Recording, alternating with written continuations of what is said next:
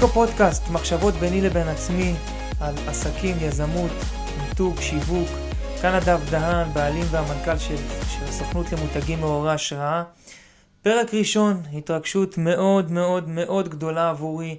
המון זמן שאני רוצה להקליט את הפודקאסט הזה, והנה זה קורה. אז אתם הולכים להפיק המון ערך מכל הפרקים שישודרו בפודקאסט הזה. אני לשתף אתכם בכל המחשבות והתובנות והדילמות וכל מה שקורה גם בראש שלי וגם בעולם הפרסום והמיתוג והשיווק והעסקים. ואני הולך להביא לכם דברים מעניינים, חמים, טובים, שבאמת יהיה בהם ערך מאוד גדול עבורכם. לפני שאני אצלול לנושא של הפרק הזה, שהוא אחד הנושאים הכי חמים היום בעולם המיתוג והשיווק, אני רוצה לשתף אתכם ככה בקצרה מאיפה הפודקאסט הזה נולד. כבר איך שהתחילה הקורונה בארץ, נלקחו ממני הסדנאות, ההרצאות, הסמינרים שהייתי רגיל להעביר, ופתאום ביום אחד קמתי בבוקר ופשוט הפסקתי לעשות את 80% מהפעילות שהייתי עושה באמצעות סמינרים, הדרכות ו- וכולי וכולי, והרגשתי שממש כאילו לקחו ממני את היד, כאילו קטרו ממני את היד שלי.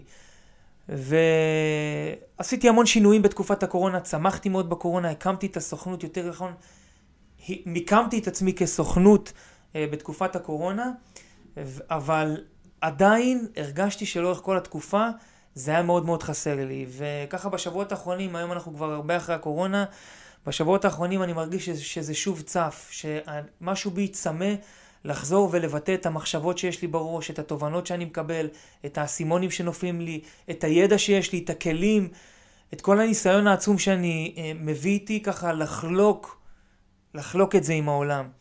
ובשבועות האחרונים אני מקבל רמזים מהיקום, פתאום אה, כאבי שיניים, פתאום אה, חטח בקצה של הלשון, פתאום אה, אה, חתכים ב- ב- ב- בתוך הפה, המון המון רמזים שהקשו עליי לדבר. אמרתי לעצמי, אוקיי, זהו, מספיק, נדב, חלאס, אין יותר רמזים מזה, אתה חייב לחזור ולהוציא את מה שיש לך החוצה לקהל. אמנם הקמת סוכנות מאוד מצליחה, מאוד טובה, עובדת, אבל הידע שלך, הכלים וכל מה שרכשת והתובנות שיש לך והמחשבות שיש לך, הם לא עוברים הלאה. אתה חייב לבטא אותם החוצה.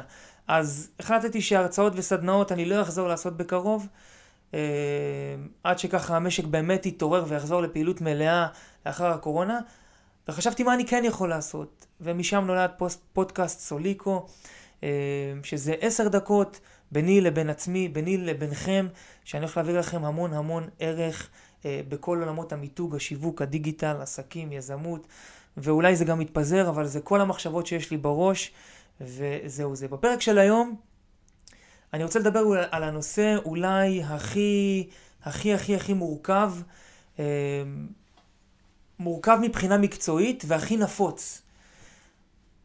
storytelling, סיפור מותג, אה, כלי ש...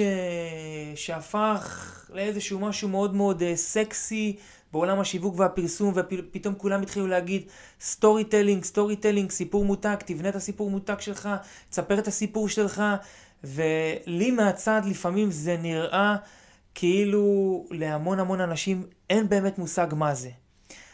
אז החלטתי בפרק הראשון הזה דווקא לפתוח מהנקודה הזאת, א', כי אני מאוד מאוד מאמין בכלי הזה שנקרא סיפור מותג ובכלי בכלל שנקרא storytelling, שזה שני דברים שונים, אבל מאוד אה, מתחברים.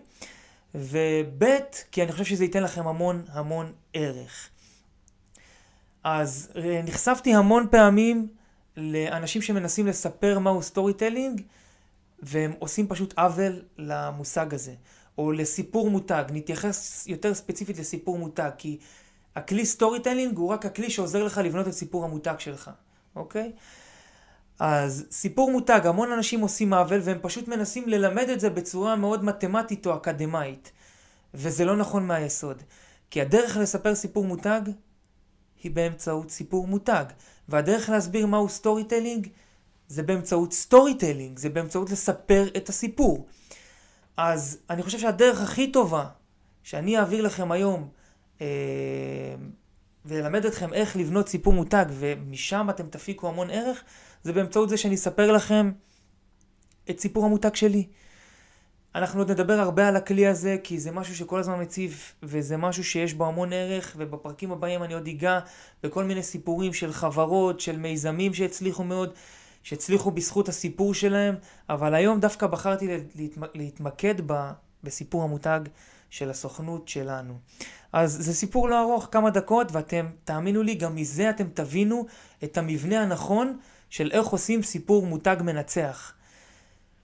לפני כמעט עשר שנים, הייתי בן 22, פעם ראשונה שאני טס לחו"ל זה לארצות הברית, ללכת ולעבוד בעגלות, אה, בלי אנגלית, בלי שקל בכיסים, חייל משוחרר שעוד לא מצא את עצמו, עוד לא יודע מה הוא הולך לעשות עם החיים שלו, טס עם חלומות מאוד מאוד גדולים, לעבוד בארצות הברית הגדולה ולעשות שם כסף.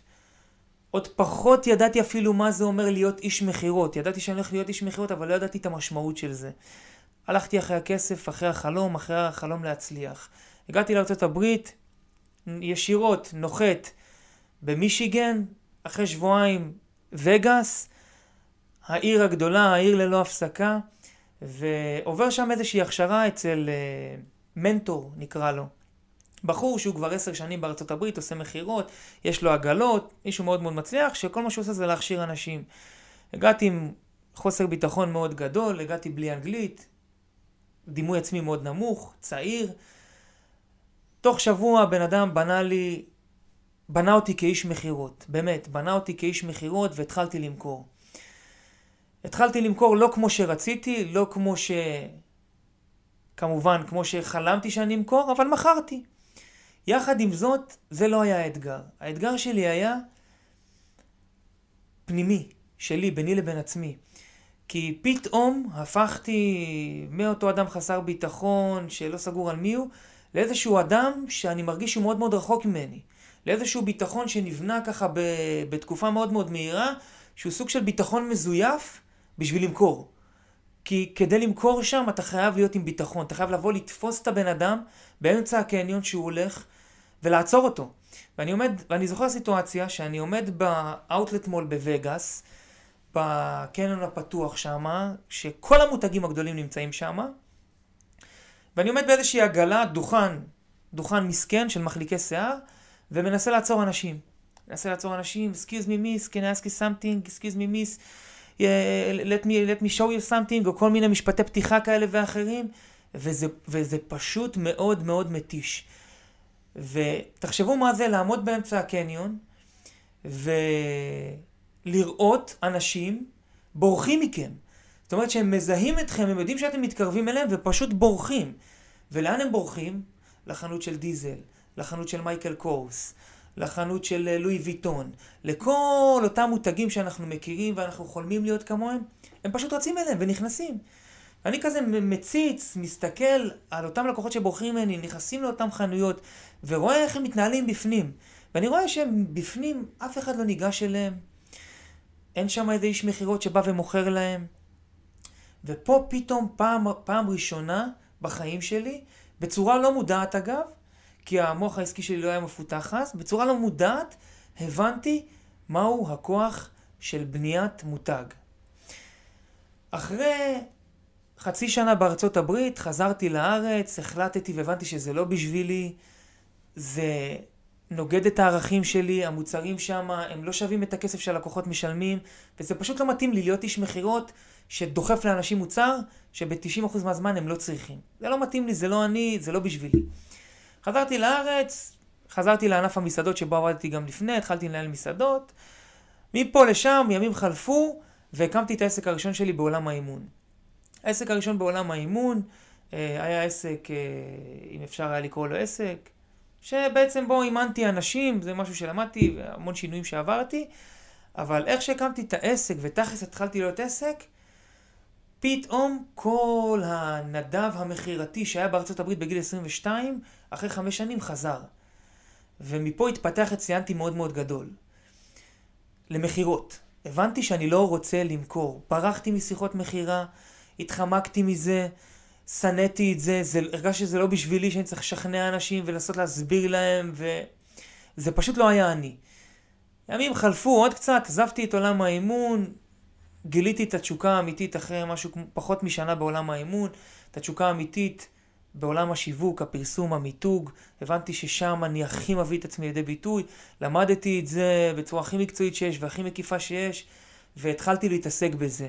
וגם שם, בעסק השני כביכול שאני מקים, בעסק בעולם הפרסום והשיווק והמיתוג והדיגיטל, אני שוב חווה את זה. פורח משיחות מכירה. לא בא לי לדבר עם לקוחות ולנסות למכור להם, לא בא לי להיכנס לכל המניפולציות המכירתיות הזולות האלה. אני מרגיש שזה לא אני, ואני מרגיש שזה פוגע בי. אני ממש מרגיש שזה פוגע בי. ופתאום נפלה לי התובנה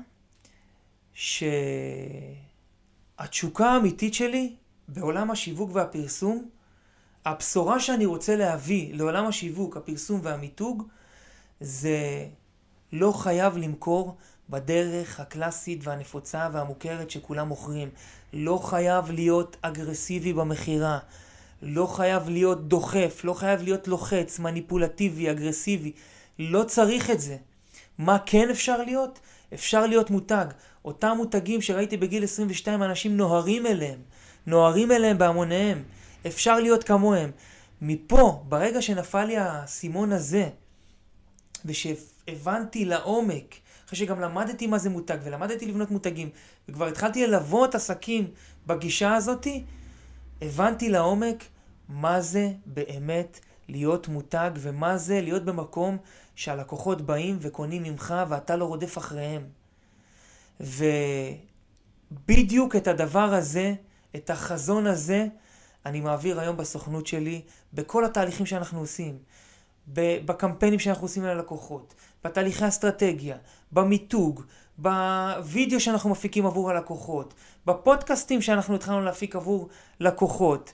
בכל מה שאנחנו עושים, אני מוביל חזון ותפיסה של לא חייב להיות אגרסיבי, מניפולטיבי ומכירתי כמו שאנחנו מכירים, אלא אפשר לבנות מותג שלקוחות באים וקונים ממנו על ידי נתינת ערך.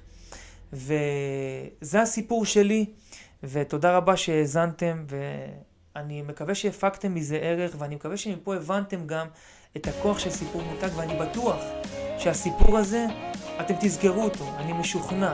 אתם תזכרו אותו, כשאתם תשמעו נדב דהן, הסיפור הזה יעלה לכם. וזה הכוח האמיתי של סיפור מותג, לייצר זכירות אצל קהל היעד, ולחבר אותם רגשית למותג שלך. ואני מקווה שהחזון שלי, אמיתי, אותנטי ובא מבפנים, אתם מתחברים אליו ותתחברו אליו, וגם אם לא זה בסדר גמור. אז אה, יאללה, נתראה בפרקים הבאים.